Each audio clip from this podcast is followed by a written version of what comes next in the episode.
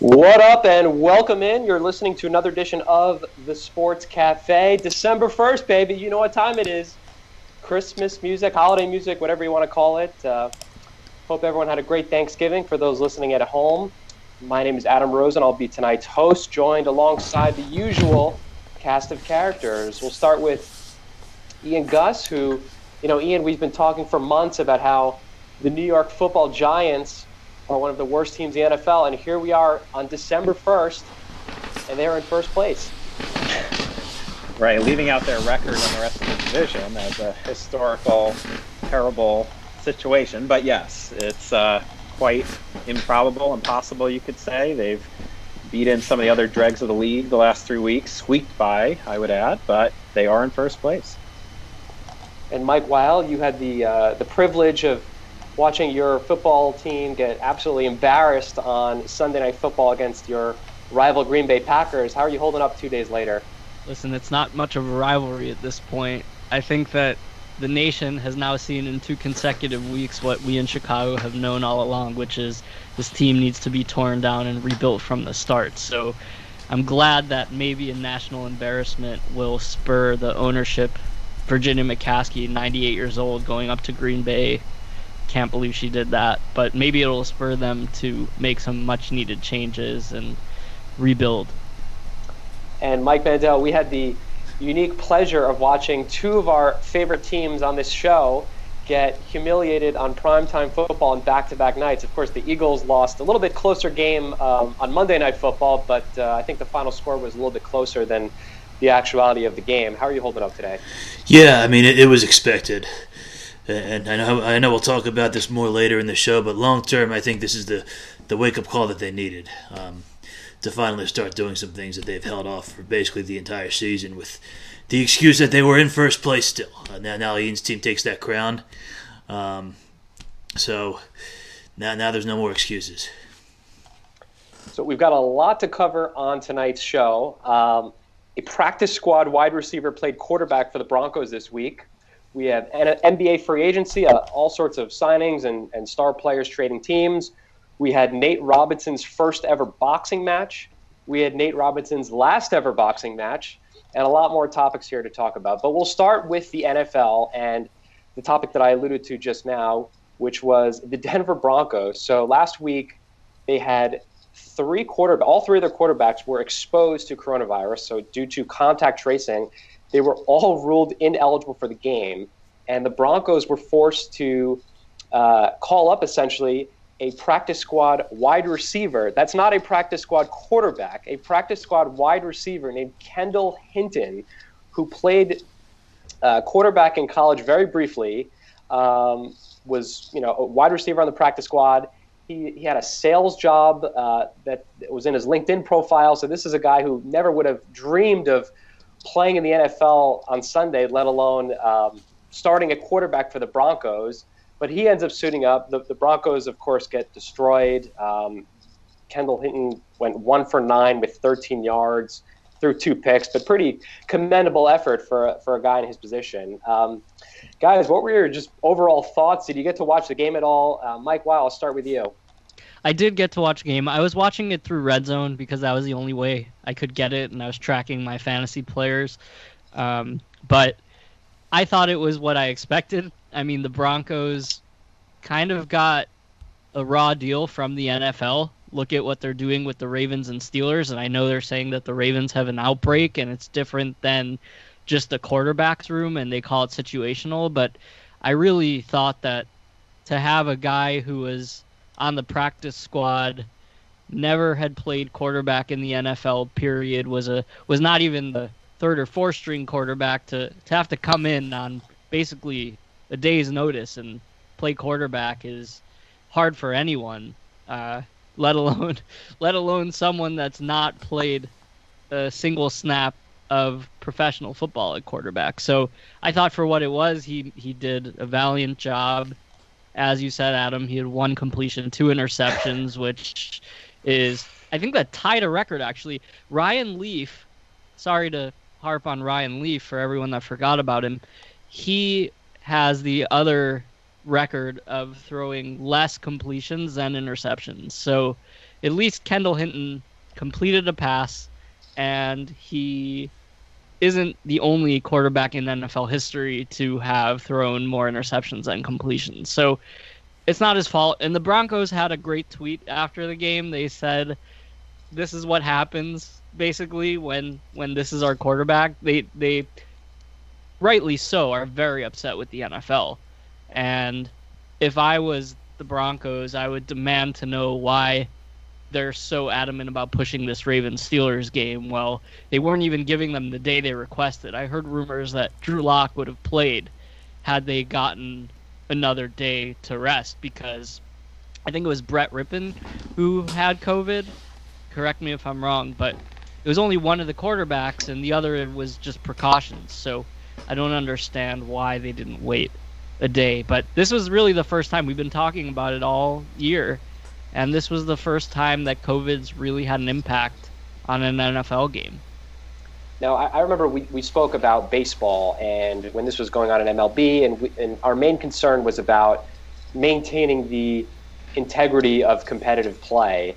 And this is the first time we're seeing with the NFL where that's been thrown completely out the window. Now, I don't remember reading the exact rules about under what circumstances they would cancel the game. It seems like at this point they're pretty much play at all costs, but things were so dire for the Broncos, they actually wanted to start their assistant coach at QB for the game, but he was not ruled eligible by the NFL for some reason. So it's really just unbelievable to think that this guy, Kendall Hinton, woke up on Saturday morning as a practice squad wide receiver, and he's being told you're starting a QB tomorrow against the New Orleans Saints. It's really just an unbelievable story.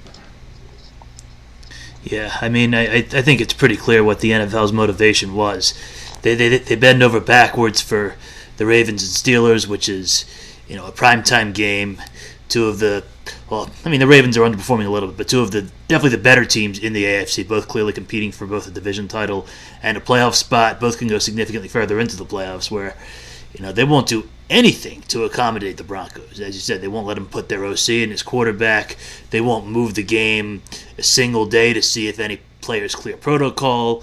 I think they made the decision. They said, okay, listen, the Saints are going to beat them anyway, so let's just let it happen. Now, obviously, the NFL won't be able to publicly admit that that was the rationale behind their decision. They're going to use the excuse that they have used about how it wasn't technically an outbreak, so therefore they didn't have to postpone the entire game. But, I mean, let's be real here. That is why the NFL was inconsistent in how they treated the Ravens Steelers versus how they treated the Broncos Saints. They saw a game that was a foregone conclusion, that was not going to be a primetime game, and they said, well, who cares? So, you know, if we move it, it's not like the result's going to change, so we're going to force them to play the game. We won't accommodate them, and that'll be that. Now, the NFL did send out a memo at the start of the season that said essentially that positional outbreak is not cause to cancel a game. I don't think they ever anticipated it coming at the quarterback position, but there was clear language in an NFL memo at the start of the season that if that were to be the case, that they would play on essentially. So, Ian, you know, knowing that all the teams are playing by the same rules in the sense that, okay, like it's pretty much stay healthy, and if guys get sick, next man up. Are you okay with that, knowing that every team is playing by the same rules, or is there something that the NFL can do or should be doing here to make this more fair? Yeah, I mean, I think there should have been some sort of a middle ground. I think you don't have to go ahead and postpone the game completely, but there is, you know, this level of wiggle room that we're seeing kind of almost the opposite with this Ravens-Steelers game that's become just a joke, that it keeps moving, three different times or more, and it's screwing up future weeks. So, you know, I agree with the mics here. Like, you don't have to cancel it outright, but when you have the quarterbacks all injured, or not injured, you know, out with COVID, or, you know, we're in the presence of COVID, whatever the case was, why not take a day or two and kind of see if you can still make this happen? I think it's kind of making a mockery of the sport to have to play this game as is with no quarterback, and it's unfair to, you know, the Bucs and whoever else in the Saints division, that they basically get this complete walkover. It's like a forfeit, basically.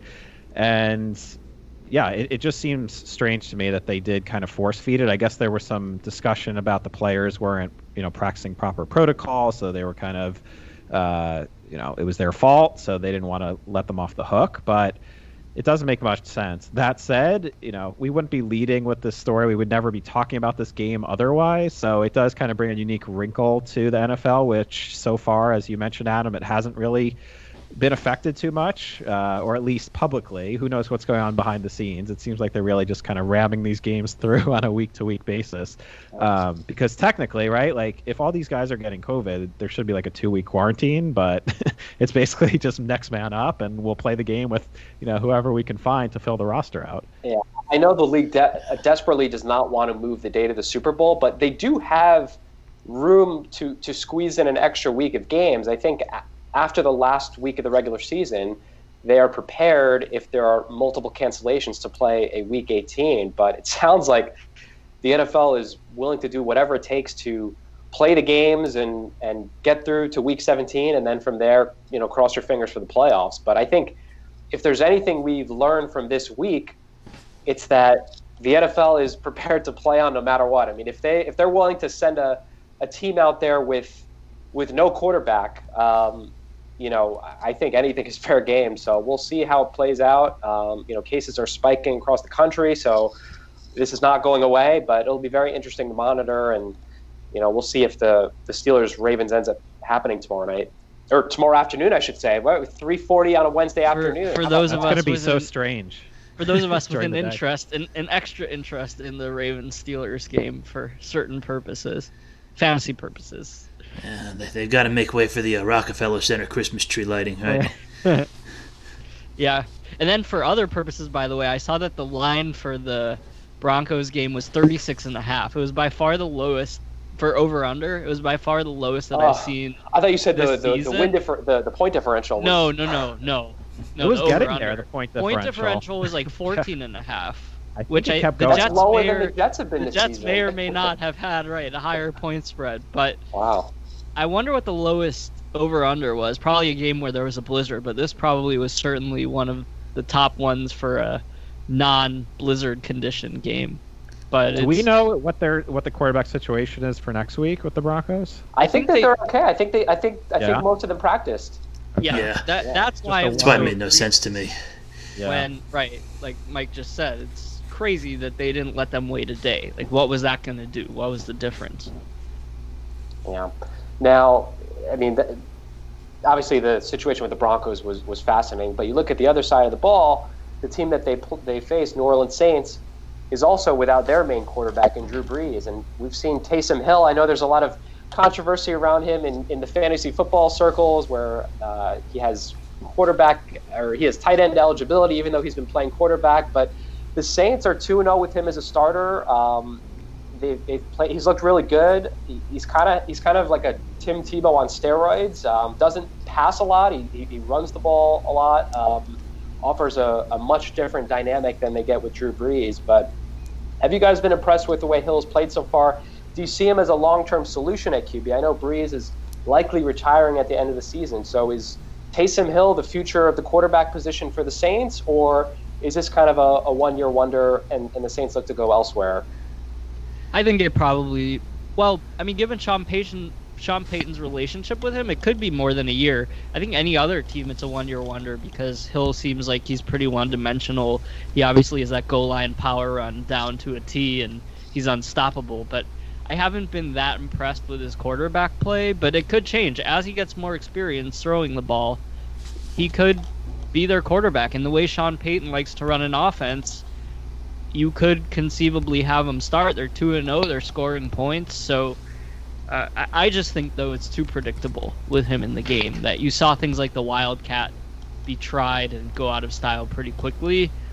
To me, you need a quarterback that throws first, and Hill seems like a run-first quarterback, by far. Yeah, I mean, go ahead, Ian. You got it. No, I think the league will figure him out pretty quickly. I think it's, in the short term, I think it might work. That said, as many of us are aware of with our teams, there's not that many great quarterbacks in the league. There's, that upper echelon, and then there's a pretty big drop-off. So if he's able to kind of, figure things out, I think he's 30 years old. I don't know how much, of a future he has developing this late in his career. I think they'll definitely give him a shot just because of the lack of depth, you know, at the position in the league. Yeah, I'd lean against him being a long-term solution. I was actually going to say the same, that I think that his opponents will figure him out before he figures them out. Right now, he's pretty green. Opponents haven't had the time to prepare for him, watch a lot of film, and figure out how to stop him. But once they determine that he's mostly a one-trick pony, that he doesn't throw all that often, they'll be able to figure out a way to stop him. I think he's like 30 years old, so I don't know how much room he has to grow into a multidimensional quarterback that he would need to be if he was to start, especially for the Saints.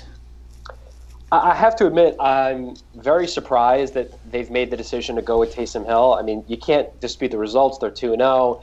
His job is really to hold down the fort if and when Drew Brees comes back. But I am very surprised that he was you know, chosen to fill in over Jameis Winston. You know, Winston is a guy who's a former number one overall pick. He's very inconsistent, I think is the word I described him, or the way he played in Tampa. But he's a guy that certainly has talent. I mean, his big issue is the interception and pick sixes in particular. But I would have really liked to have seen him, you know, with a chance to play with this kind of offense. A, because I think he's talented, but B, I think a guy like him is a lot more realistic as far as a future quarterback of the Saints than a guy like Taysom Hill. So I guess if you're playing to win now and Hill gives you that spark and he can hold the fort down, I get it. But you have Winston on a short-term deal. Why not see if he can play? Well, I think it goes back to the dynamic with Sean Payton, that Taysom Hill has been there for years behind Drew Brees. He's absorbed all this information from both Payton and Brees, and he's a better game manager. You're safer with Taysom Hill in the game than with Jameis Winston.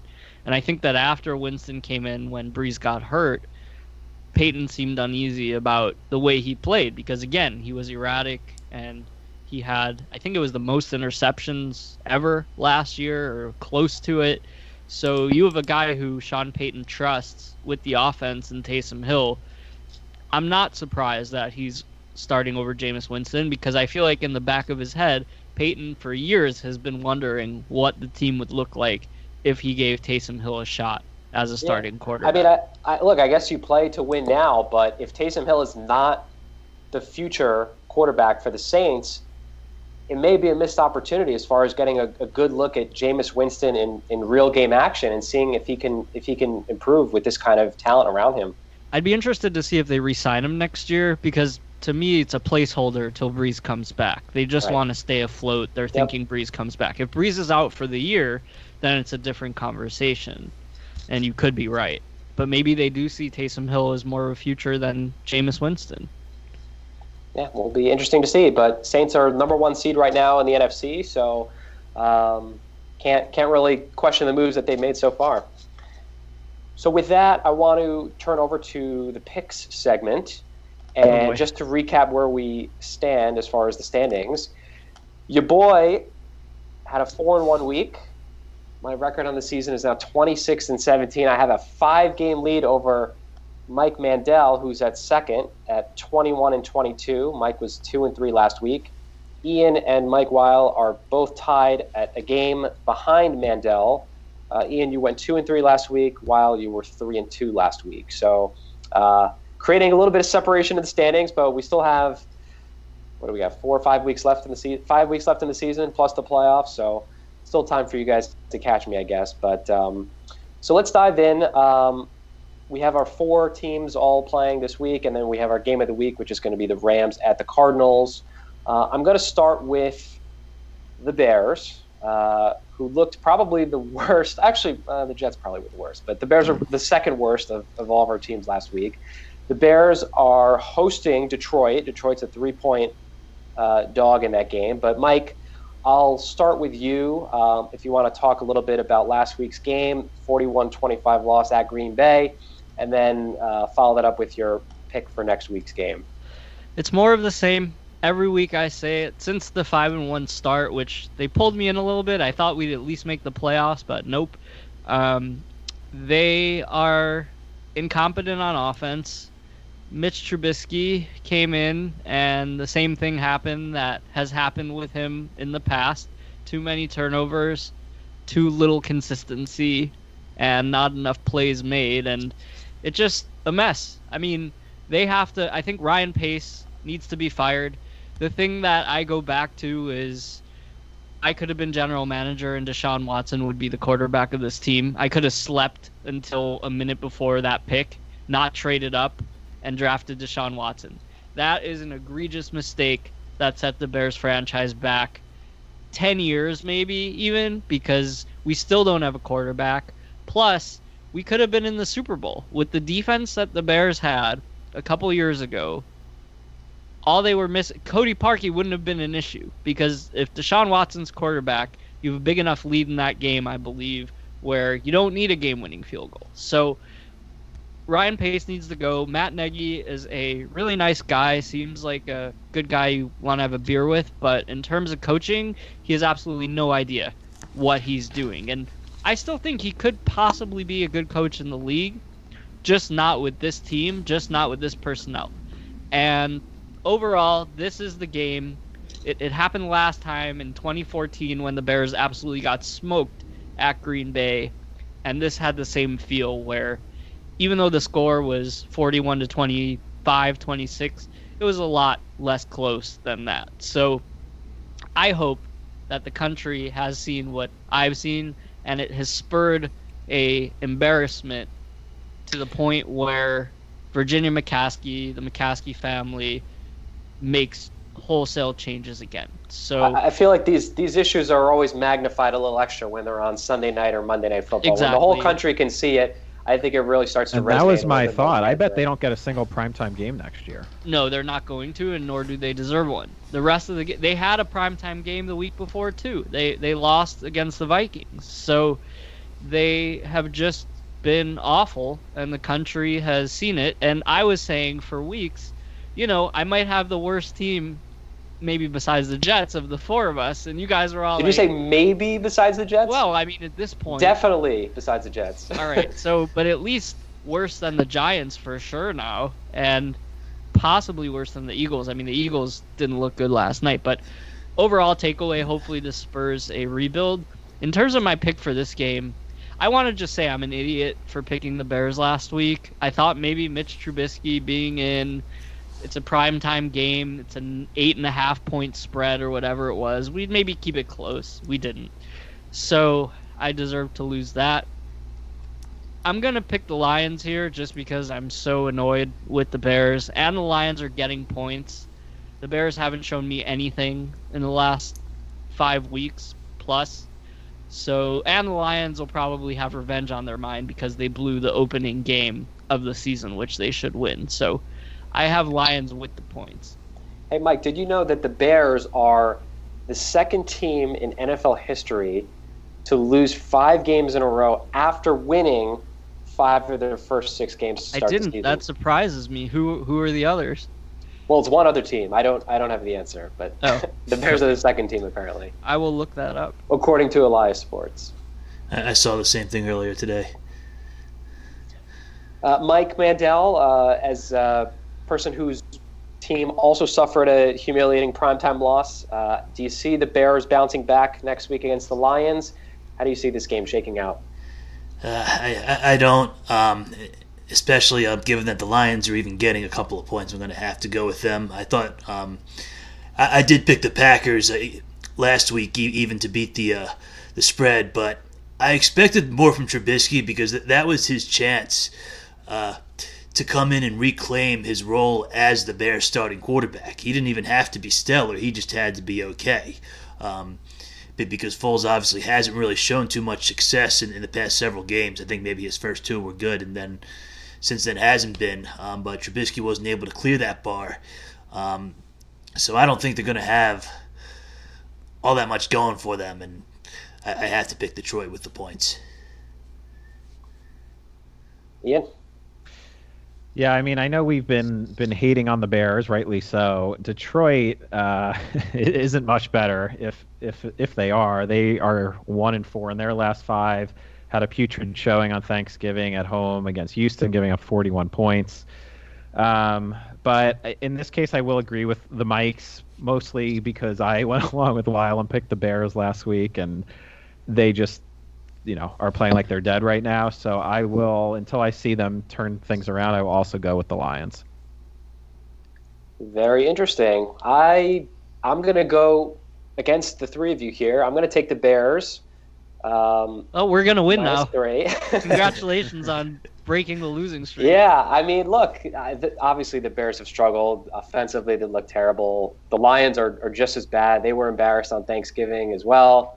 Look, I mean, I think a team that wins 5 games in a row in a season has talent there. You know, they're two very mediocre teams, but hey, why not? I'll take the Bears -3. Our second feature team will be, and we'll talk briefly about them, the New York Jets, who lost last week 20-3. You're using that word lightly, right? Well, I mean, of our 4 favorite teams, whatever you want to call it, yeah, you're right. They don't deserve that term. Jets lost 20-3 to the Dolphins. Sam Darnold came back from injury, had pretty much all his weapons for the first time all season. Didn't make a difference. Team was just completely lifeless. But I got to say, guys, I'm feeling pretty excited if I'm a Jets fan right now. This 0-16 season is very possible. They're getting closer. They got 5 games left. 3 of them they will definitely lose. I think the only 2 games in question, you look at maybe the Browns in Week 16 and then maybe the Patriots in Week 17, who at that point might have nothing to play for and could be benching all their players. So I'm getting excited here. I mean, the thought of Trevor Lawrence and the number 1 pick, I am all in on 0-16, so at this point, everything is going according to plan, and I don't see things changing next week. The Jets are 7.5-point underdogs against the Raiders, who were surprisingly blown out by the Falcons last week. I will point out the Jets actually had a surprise win last year against the Raiders at home, where the Jets blew them out, a game that I attended with good friend of the show, Andrew Travis. Shout out to AT if he's listening. But as far as next week is concerned, I do not see a repeat of last year. I'm taking the Raiders. I'll take them plus 7.5. Ian, how about you make your pick? I will agree. I think that game last week, though, with the Raiders getting blown out in Atlanta was maybe the most shocking. Atlanta has not played well. I thought the Raiders were finally on a roll, but I see them turning it around here. And again, picking the Jets is just, how do you even root for them? And how do you expect them to score any points? So I will also go with the Raiders. Mandel? This is the Raiders' chance to bounce back after 2 really poor games in a row. 7.5 points isn't nearly enough for me to pick the Jets here. So I'm going with the Raiders.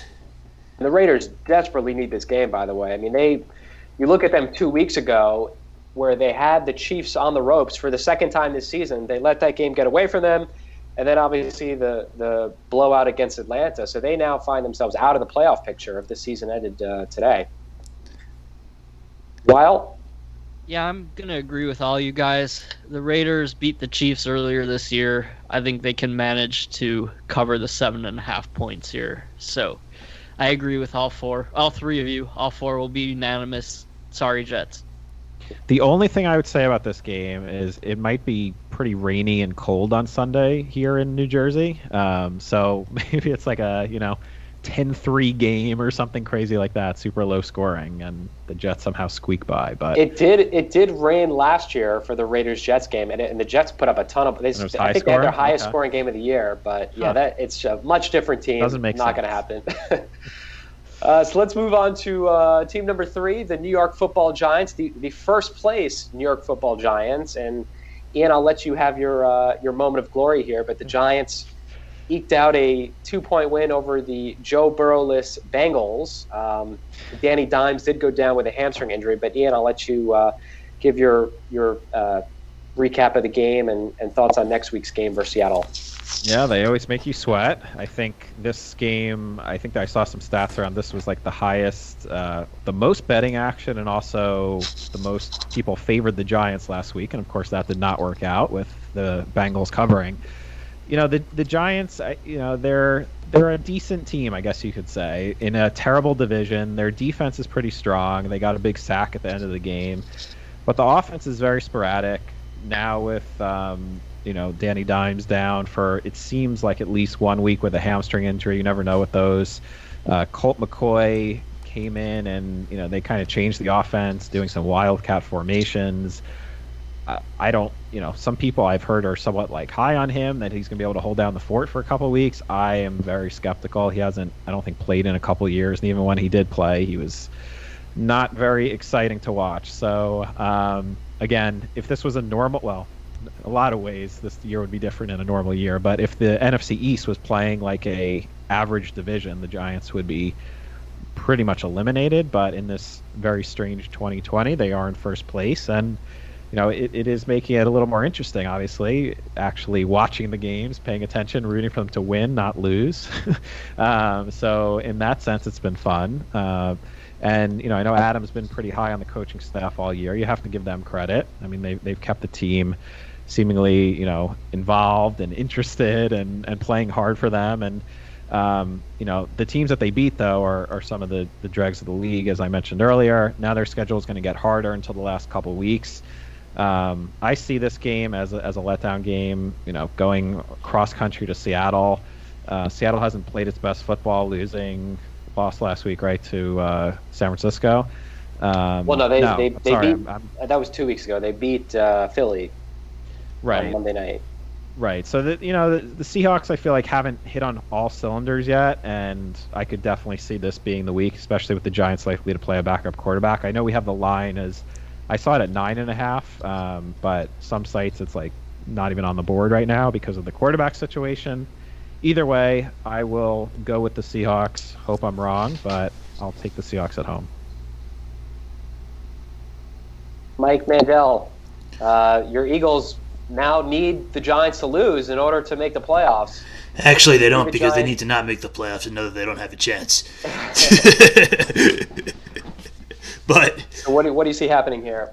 So for me, it's going to depend on the quarterback situation, because the Giants have only been blown out once this entire season. All their losses, besides the one against the 49ers, have been relatively close. And I think if Daniel Jones were starting, they'd be able to keep it within 9.5 points. But the spread would probably be like 4 or 5 if there was no injury, would be my guess. Okay, well, let's assume that Danny Dimes is not playing. I thought he's been ruled out. I thought McCoy is the guy this week. I think I saw doubtful was what they were saying. Okay, so they're assuming that Colt McCoy is going to be the guy. I'm still going to have to go with the Giants. They're getting 9.5. I think that'll give them the win. Okay, Mike. Yeah, it's a hard thing to know. I think that Jones is going to be out this week. They said he had a strained hamstring, which usually forces quarterbacks to miss a little time, at least. So everything that Mike said, I agree with. But it's just hard for me to see the Giants keeping it close against the Seahawks if they have Colt McCoy as their quarterback. The Seahawks' defense is pretty bad, but they held the Eagles down, and I don't think the Eagles are going to be worse on offense than the Giants with no Jones and no Saquon Barkley. So this is one of those trap games where usually the team that has the points with the defense you would pick them. But given Russell Wilson, I like the Seahawks to win by more than 9.5. I think it's a blowout, so I'm going to take the Seahawks. I think I've picked the Giants probably like 5 weeks in a row, it feels like. And as Ian mentioned before, I love how competitive they've been. I know that it's taken them a while to figure out how to win, but they've done so. I mean, look, you talk about the strength of the competition. You can only beat the teams you play, right? So you got to give the Giants credit for bouncing back and turning the season around. Tough game to pick without the quarterback. You know, with McCoy in, I think the Giants will be very run-heavy, and that may not be a bad thing. I mean, Wayne Gallman Jr. has played really, really well. I know the Giants have struggled to score points, but the defense has been really good, and Seattle's defense has been surprisingly poor. So I kind of use last week's game against the Eagles as a benchmark for maybe how the Giants will fare against Seattle. So the Eagles have been dreadful. I mean, I've had a chance to watch them the last few weeks, and I've been so unimpressed by them.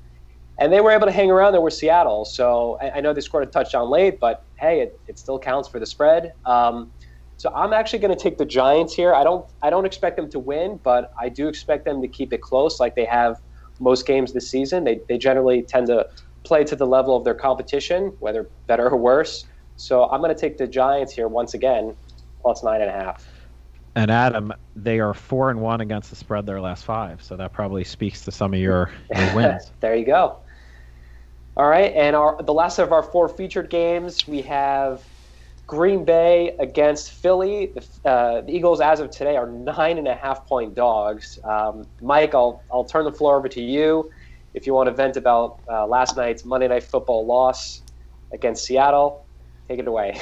Yeah, hey, 9.5 is pretty generous to the Eagles. There was a lot of stupidity going on last night. First off, we heard that Jim Schwartz, the defensive coordinator, had apparently told DK Metcalf pregame that he coached Megatron. He's no Megatron yet. Why he would say that is beyond me, because all that's going to do is pump Metcalf up and make him prove that he is Megatron or whatever Schwartz was trying to tell him. They also committed a couple of really stupid penalties against Metcalf, a couple of unnecessary roughness cheap shots early in the game. Jalen Hurts was put in for all of one play. He completed the pass.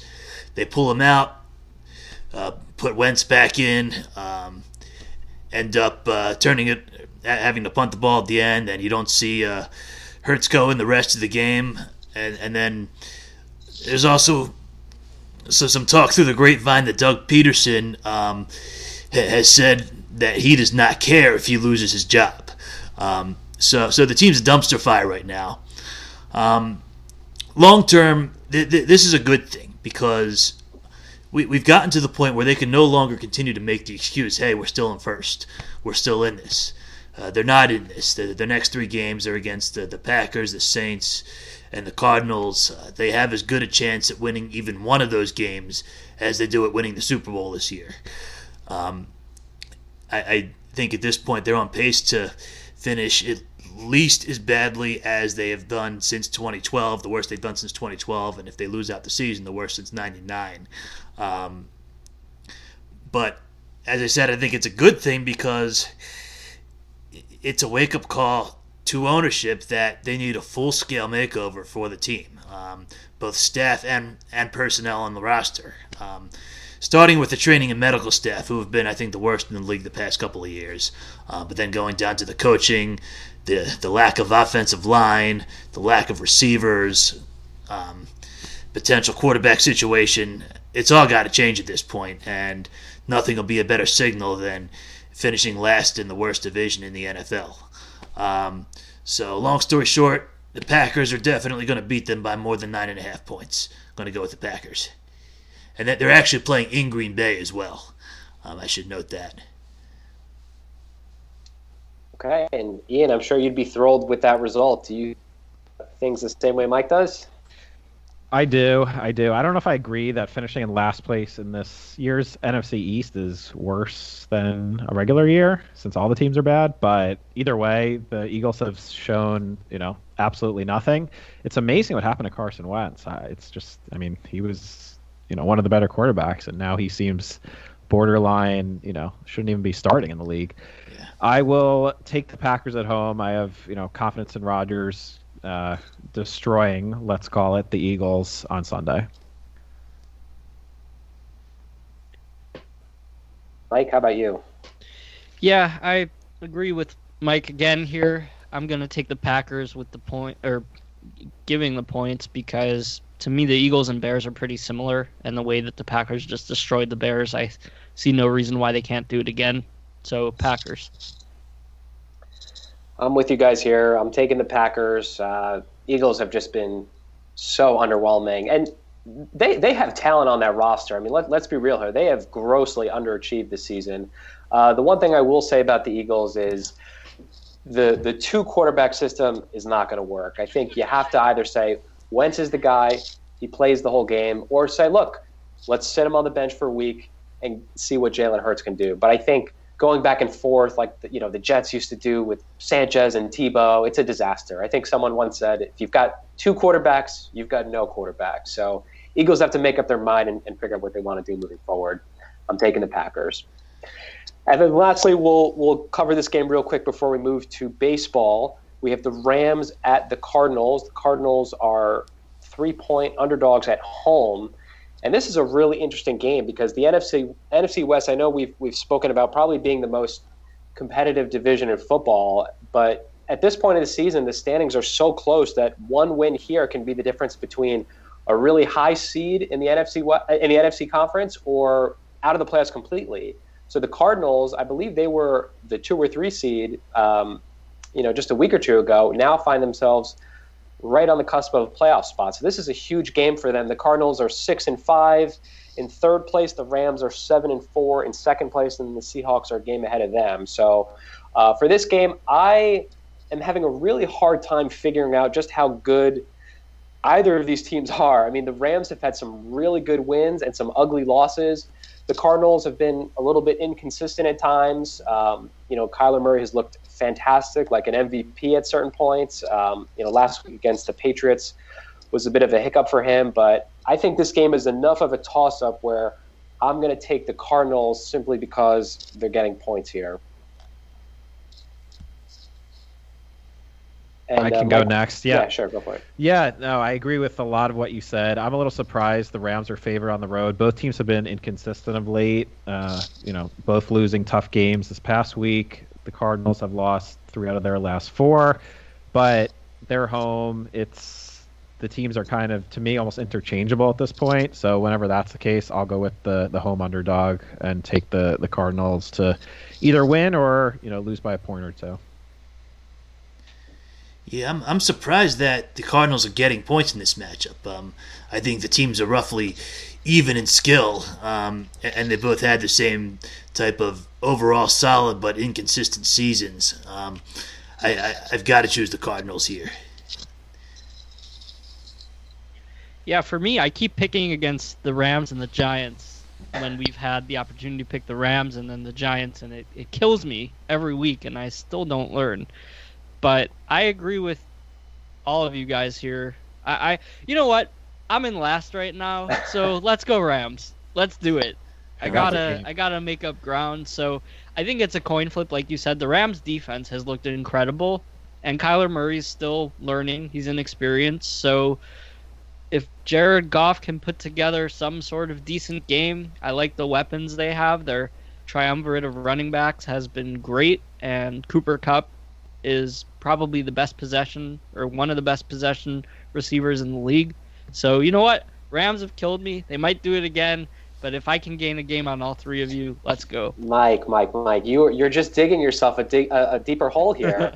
The play here is to copy my picks, and you'll salvage yourself a second place finish. But no, you keep picking against me. I want the Rams -3. I think they're gonna do it.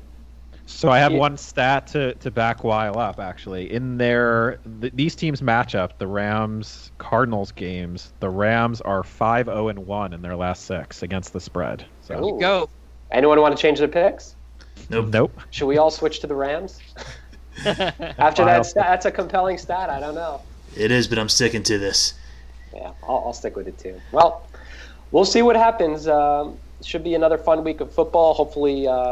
no more emergency quarterback scenarios, but certainly one of the more entertaining weeks of football we've had since the season started. So with that, I want to shift gears. Let's talk to baseball, one of my favorite times of the year when you have an owner who's worth $13 billion. MLB Hot Stove. I'm sure we'll get into it in future podcasts, maybe where we think certain players are going to go, but there's been a lot of talk about some of the key names out there, and just given the fact that so many teams have lost money, or every team has lost money because of what's going on with COVID, that a lot of players with big salaries may be expendable this offseason. And then, of course, there's the typical free agents who are available as well. So I'll just start with just one question for tonight's podcast, and that is, of the players who have been publicly stated as available, which guy will be the most impactful in the 2021, or not next season, which guy is the most impactful player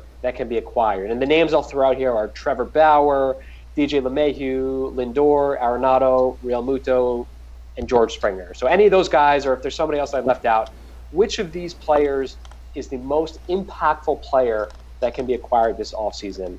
I'm going to start with Mike Weil, because I feel like the White Sox have been one of the teams that supposedly may be looking to land one of these big-name players. So who of that list do you think is the biggest catch? I mean, for me, Bauer. I'm reading this book, The MVP Machine, right now, which talks about the Astros, which obviously in hindsight we know more about, but it also talks about Trevor Bauer and his path and the innovations that he single-handedly has brought to baseball with his training techniques and the insight into analytics. And he uses a camera, the Edgertronic, that now a lot of teams use, but he was the first one, and it shows how a grip affects a pitch. So overall impact in terms of innovation, talent, the fact he's coming off a Cy Young Award, to me, Trevor Bauer, unquestionably, is the most impactful free agent on the market. Wow. And I think, Adam, you'll like this. The Mets are going to get him because Steve Cohen wants to make a big splash. You have deGrom and Bauer at the top of your rotation. I wanted the White Sox to get him. I don't think with Tony La Russa as the manager and also Jerry Reinsdorf as the owner that they're going to shell out big bucks like that. I honestly think they might make a trade for Blake Snell, but you didn't ask me about that, so sticking to the question. Well, if you think, but Snell is one of the guys who's available, so if you think he's the biggest impact. No, I think Bauer's bigger than Snell. So interesting, because I'm a little undecided on Bauer. I guess, would you have hesitations about giving a guy like Trevor Bauer a long-term deal, say 6 or 7 years? I mean, he's a guy, let's be real here, he's been inconsistent throughout his career. He's a bit of a wild personality, which could be good or bad in New York. And then you look at this past season, yes, he was great. He won the Cy Young. But A, it was a much smaller sample size. And B, you look at the teams he was facing, the lineups he was facing. I mean, the NL Central was probably the worst offensively in all of baseball. He had a lot of games against the Pirates and so I went back and I looked at his game log, and yes, his numbers are really impressive. But then I was like, okay, like where are your games against like the Yankees and the Braves, and like I don't see it. Although I will say he did pitch well against the Braves in the postseason, so I'll give him that. So you're asking two different questions here. So the most impactful question, which was your original question to me, Trevor Bauer's the most impactful because he's a Cy Young Award-winning pitcher. I think he's only going to get better, and everyone should read the MVP Machine because you'll see he developed a slider in the offseason 2 off-seasons ago and figured that pitch out, and since then he's been one of the best 5 pitchers in baseball statistically. So with that in mind, if you can add an ace, who I think is going to stay at a similar level, maybe regress a tiny bit, that in my mind is more impactful than a position player because pitching wins championships. You get in the playoffs, you want that ace that you can count on in game 5, 6, 7, whatever it is, to put away the series. So you add it to a lot of these contending teams' pitching staffs, you got a formidable rotation with, let's say, a deGrom or Giolito, and then you have Bauer slotted in 1 or 2 in those rotations. I think that's more impactful. If you're asking me who would I sign long-term, the names that we have, just for the listeners, are Bauer, DJ LeMahieu, Francisco Lindor, Nolan Arenado, JT Realmuto, and George Springer. Of those names, I would go either with Lindor or Arenado. I think Lindor, because of the position scarcity, that Lindor to me is, if not the best shortstop, one of the top 2 in the game right now.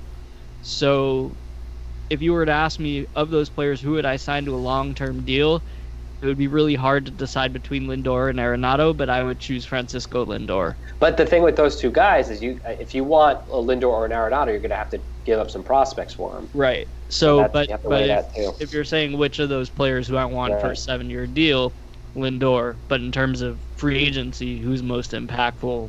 Bauer. Okay.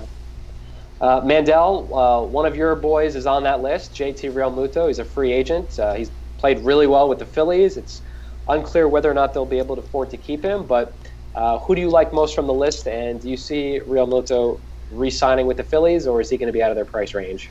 I think there's very little chance that they hang on to him at this point. I think he could even be more successful on another team, a more winning team.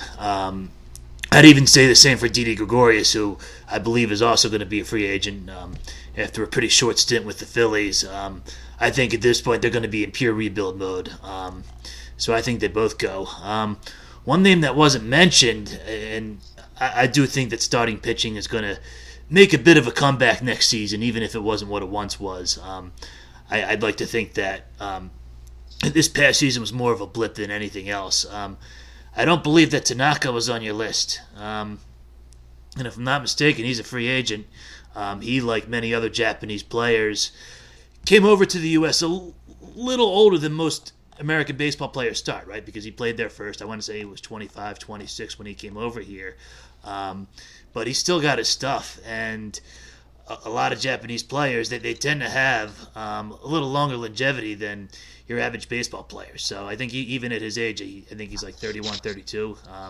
I think he's still got several good years left in him. I think he's one that maybe isn't being talked about as much as Trevor Bauer, but could make almost as big of an impact. I do agree with Mike, obviously. He is the biggest name pitcher out in free agency. He's going to get the biggest payday, but I think Tanaka could be a strong second here. I think he's going to be sought after. And, Ian, I think this is one of the rare off seasons where the Yankees will probably be on the sidelines for most, if not all, the big names, except for maybe DJ LeMahieu. But what are your thoughts on the list, and do you think the Yankees ultimately re-sign DJ? Yeah, I mean, hopefully they're able to re-sign him and Tanaka, to Mandel's point, although I don't know if I'd put Tanaka in the same league as Bauer. I mean, Tanaka's fallen off a bit the last couple of years. I mean, he's a steady, I'd say, middle-of-the-rotation guy. He's not really an ace anymore, but he's still a great guy to have. So I think to Weil's point, there's a few different ways to look at this. If you're kind of looking at a list of names, you know, starting a team from scratch, what player would you most want to have, basically in a vacuum? And then you could go about it, given the contract situation, is it a trade or a free agent? What do you have to give up? There's kind of different ways to look at it. So I think in a vacuum, I'd probably take Lindor. I think he's the most, you know, let's say superstar-worthy player. He's younger than I think all these other guys, has probably the most long-term potential ahead of him. I know he plays a position that, you know, sometimes you don't always age gracefully at shortstop, but he's still very much in the prime of his career. Was he 27, 28? But, you know, you're going to have to give up a lot to get him, and that's where it's a question of, is it really worth it? With Bauer, it's just money, and to Weil's point, to have a front of the, you know, line rotation guy, if you can get him at 4 or 5 years, I'd go really strong. If you have to go to 6 or 7, that's where it might, you know, you might want to hit pause, given that he's, I think, 30 or 31. I understand he reinvented himself, but, you know, players lose velocity as they get older. I don't know that he's going to be good, you know, 4, 5, 6 years from now. LeMahieu is an interesting one. I mean, you hear the Mets are very much in on him. Obviously, with the Cano steroid situation, that probably ups their interest and helps the Mets out. But to see the Yankees lose LeMahieu to the Mets will be very tough to swallow, I'll tell you that much. So hopefully that doesn't happen. But again, LeMahieu's on, you know, the backside of 30 as well. So I wouldn't want to sign him for more than maybe 3-4 years. And then just one other point on Arenado. I was just looking at his, because he has a long-term deal already with the Rockies. So he has an opt-out after next season, but I don't know that he's going to take that, given what he's owed in the following 5 years, so he's got 6 more years on his deal. So you'd be taking on a, you know, a huge contract. He's a great player. He did have a bit of a down year last year, but, you know, I think you can't take in the 2020 stats too much into their overall, you know, career numbers because of how crazy the season was. So it's really a great list of names, but, you know, sometimes with these free agent markets, do you get into a bidding war for those top names, or do you look to find, you know, kind of value somewhere in the middle, like a Didi Gregorius, who you could probably get on a 1-year deal and can be pretty serviceable at short. So it'll be interesting to see, and hopefully we start to get some movement. I know, Adam, that's one of the reasons you wanted to hit on it this week. Hopefully, you know, by next week's show, we're getting into almost mid-December. We'd love to start seeing some signings and have some discussions around this. Yeah, and I'll weigh in here real quick. A lot of people say, as a Mets fan, okay, like who's the one guy you want them to sign? Although it sounds like they're probably going to sign at least two of these guys. And the answer is, the guy that I really want is not a free agent. I think it's got to be Francisco Lindor. I mean, he is a superstar in every sense of the word. He's young. He's exciting. He hits for power. He can steal bases. He's a great defensive player. I mean, he's a superstar. He's the kind of guy that is built for New York. And I think for the Mets in particular, if you were to sign a guy like George Springer to play center, that essentially makes a guy like J.D. Davis expendable. And the Mets already have two young shortstop prospects they could offer to Cleveland, plus maybe another prospect. I think it's a natural fit as far as a trade is concerned. So while you do want to hold on to your top prospects, if the Mets can give up some of those kind of major league players right now and maybe only one prospect to get a guy like Lindor, I think you have to do it. I think it's a no-brainer. But as far as Bauer, I was not sold on him at the start of the season, but I've kind of come around to it a little bit. Sandy Alderson had a great quote where he said, baseball is an entertainment business. You know, baseball's supposed to be fun. And it really kind of put things in perspective to me. Yeah, you want to win, you want to be competitive, you want good contracts, but you're also there to watch guys who you enjoy watching play, guys who are going to, make you smile every 5 days or if it's a starting pitcher. And Bauer, to me, he's electric. He brings a lot of energy. He's a lot of fun to watch. He could be a bit of a head case in New York. I hope that's not the case. I would be very into Bauer if they can get him on a short-term deal. Maybe they offer him, maybe there's a chance they can get him on a 2 or 3 year deal at crazy annual value. I think anything over 4 or 5 years, I'd be a little bit hesitant. Isn't it rumored he might want to do like a 1 year crazy deal? Well, he had this. I feel like he made a bet with a friend once that he lost, and I think as part of the bet, he agreed to take 1 year deals like his entire major league career. So there's no way he's going to stick to that. But he's definitely an oddball, so nothing would surprise me there. But if he pitches like he did last year, he would certainly be a game changer. And while I would worry about a long-term deal and the potential for that to backfire, I've also never seen a championship in my lifetime. So if they win one up front and the contract is terrible the last 4 or 5 years, I would sign up for that in a heartbeat. So I think he's the kind of personality, if it's allowed, he could fill the stands at Citi Field, right? I mean, he's got a lot of Noah Syndergaard in him, and between him and Marcus Stroman, I mean, they've got a lot of really great personalities. It almost kind of reminds you of the 1986 Mets, who of course won the World Series. So maybe that's what this team needs. They need a little bit of attitude. It's a new regime. Maybe you bring in a Bauer, you bring in a Lindor, who's got a lot of energy. I mean, maybe. This is part of a new identity for the Mets. And your sugar daddy's there to pay for all of it, so you're good on that front. All right. I was going to talk NBA. I know we're running low on time, so we'll cover NBA free agency next week. In the spirit of the holidays, I did want to have one Thanksgiving-related question, and that is, who is the biggest turkey in sports in 2020? This is completely open-ended. It can be an obscure player on one of your own teams. It could be a commissioner. It can be whatever. Biggest turkey in sports this year. Mandel, let's start with you. I was going to go with an entire division, the NFC East. I think that they're going to end up being the worst sports division in history. It gets talked about week after week after week. Usually a lot of the chatter tends to be around who's the best, who's the most competitive, who has the best talent, who's the most exciting to watch. Yet so much talk has been devoted to the NFC East, and it's fascinating, given how bad they are, that's exactly why they're generating so much conversation. It's known for being such a cutthroat division, too, where all the teams have very deep rivalries with one another. And not too long ago, it was one of the more competitive divisions. But it has been infamous this year for all the wrong reasons. So I think I've got to award that entire division the Thanksgiving turkey. Ian, who's your biggest turkey? I don't think anyone will disagree with this one, but I'll go with Kevin Cash for removing Blake Snell. Yeah, way too early. The extremely quick hook. Not only that, going to a depleted bullpen that hadn't performed well.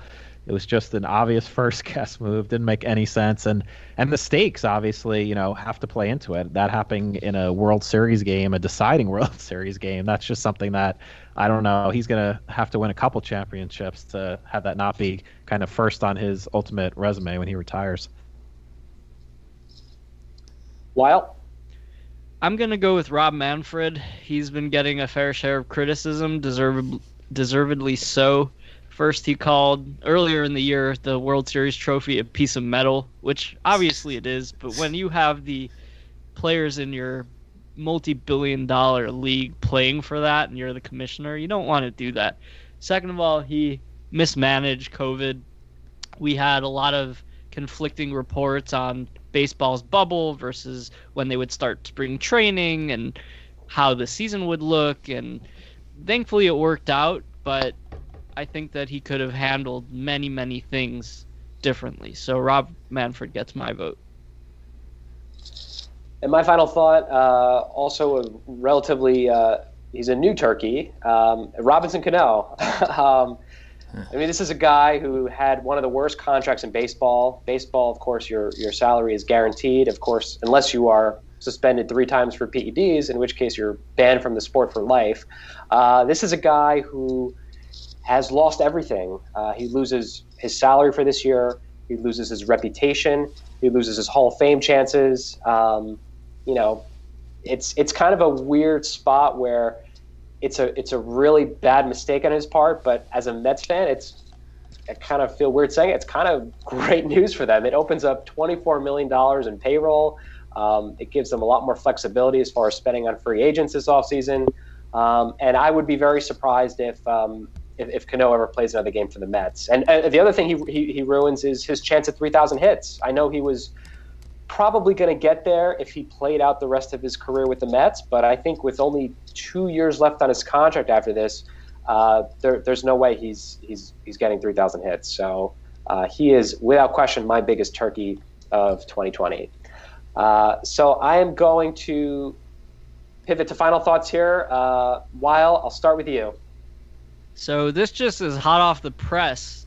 One of my favorite NBA players in the last 15 years, Joakim Noah, may be retiring. He was waived by the Clippers tonight, and I'll never forget. He was drafted in 2007 after being a 2-time national champion at Florida, wore a really cool tuxedo. I think it was like an all-white tuxedo, and his hair obviously was crazy. And then he played 8 seasons with the Bulls. He was a 2-time All-Star in 2013 and 2014, 3-time All-Defensive Performer, and the Defensive Player of the Year in 2013-2014. And his personality and the way that he held those Bulls teams together that often were very undermanned, and of course Derrick Rose got hurt twice. Noah really was the rock for those teams. So congratulations to Joakim Noah on a fantastic career. And everyone should watch the Jimmy V Classic tomorrow at 10 p.m. Eastern, 9 p.m. Central. The Illinois Fighting Illini, number 5 in the nation, will take on Baylor, number 2. So you're getting a great matchup. So that's my final thought. Mandel, final thought. So I know we didn't get to talk about basketball this week, but I'll use my final thought to talk about the Sixers, who right now are doing exactly what the Eagles should be doing. Ever since they brought in Daryl Morey, who had recently left the Rockets and I think had even considered retirement at that point, he's been making all sorts of power moves, not only undoing some of the damage that the Sixers have done to themselves over the past 2 seasons, but possibly putting them in an even greater position than they were before last season. First he finds a way to get rid of the Horford contract, and this is coming from somebody who likes Horford. I think he's a decent player. He was just a poor fit for the team and was too old to be getting the contract that he got.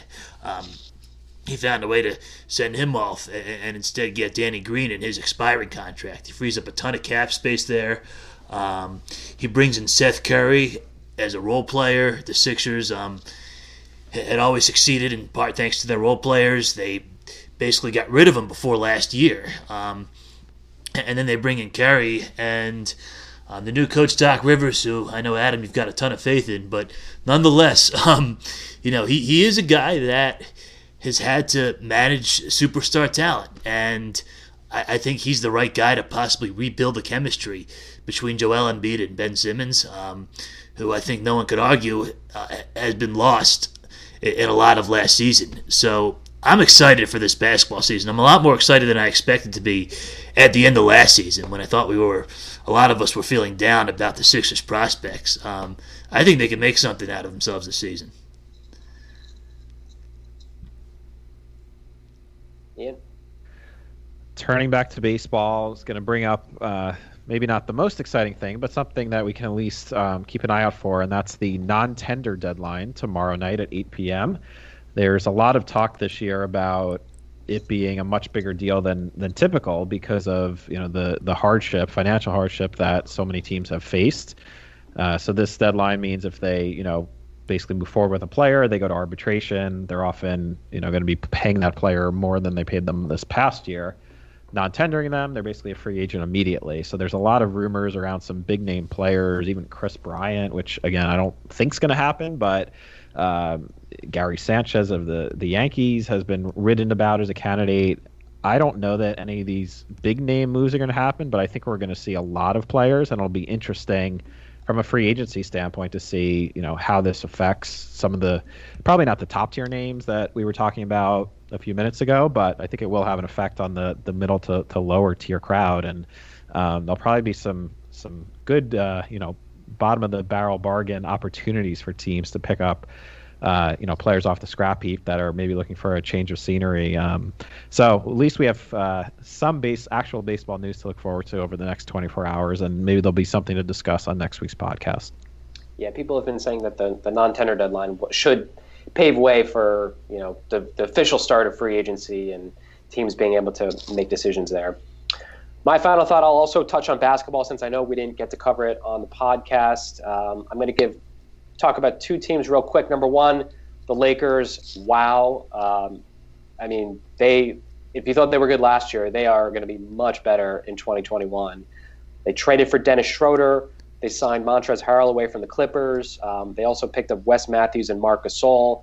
And really the only players they lose are Rondo, who they get a better version of in Schroeder, and Dwight Howard, who, you know, they replaced with a better younger version in Montrezl Harrell. So the Lakers are going to be really good, and you start to think, okay, LeBron's got 4 championships. He wins one next year, he's got 5, and then look, he's one away from Jordan. So it'll be fascinating to watch that. And then, speaking of Michael Jordan, his Charlotte Hornets continue to make baffling decisions year after year. They signed Gordon Hayward to a monster contract. I mean, you look at some of the guys that they've given big money to over the years, between Hayward and Terry Rozier or Nicholas Batum, just awful signing after awful signing.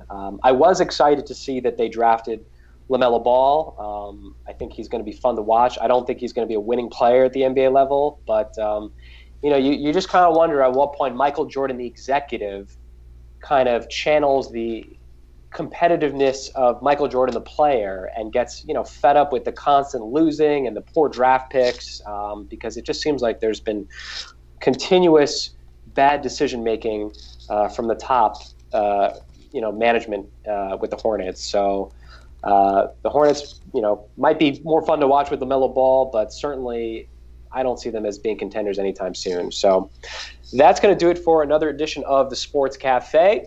From Mike Weil, Mike Mandel, Ian Gus, my name is Adam Rosen. We will talk to you next time. Peace. I'm out of here.